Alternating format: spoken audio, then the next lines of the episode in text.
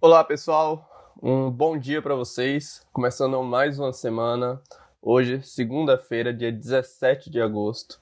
Meu nome é Iago, eu sou analista de conteúdo de mercado aqui da Warren e estou aqui para trazer as principais notícias que aconteceram na semana passada e também a agenda do dia.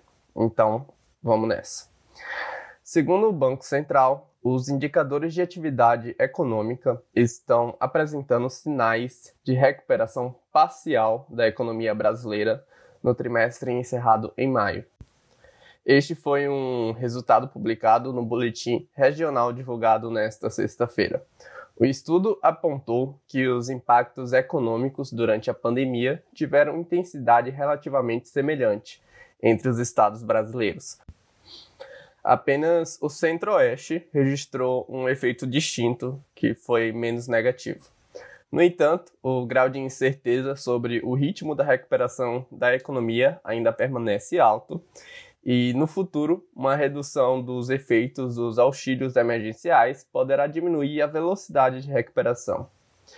Seguindo agora para a Bolsa Brasileira, após três dias de perdas, o Ibovespa encerrou a semana com uma sexta-feira positiva, impactada principalmente pelos resultados positivos dos balanços financeiros. No entanto, quando a gente olha para a variação da semana, estamos mais uma vez pela segunda semana consecutiva com a variação negativa. A aversão ao risco no exterior e a preocupação da situação fiscal no Brasil, com a saída de dois secretários do Ministério da Economia, deixaram o mercado apreensivo na semana passada.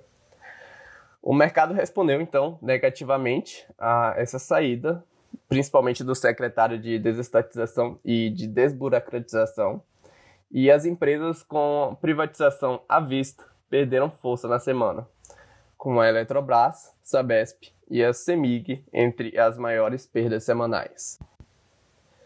Por outro lado, as exportadoras como a Clabin, Suzano, JBS e Mafrig seguiram surfando a onda de um dólar mais depreciado, com resultados financeiros positivos.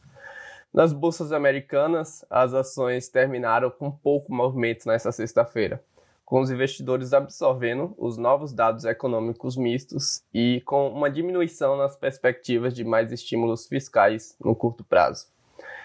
Nos juros futuros, em uma semana de apreensão com o futuro da política fiscal brasileira, o mercado de juros futuros encerrou com um viés de alta, especialmente no espectro mais longo da curva de juros.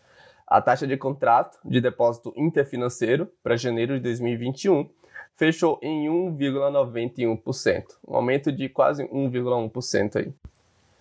No que diz respeito ao risco Brasil, o Credit Default Swap do Brasil de 5 anos subiu para 220,4 pontos, refletindo essa cautela do mercado externo com o cenário fiscal do país.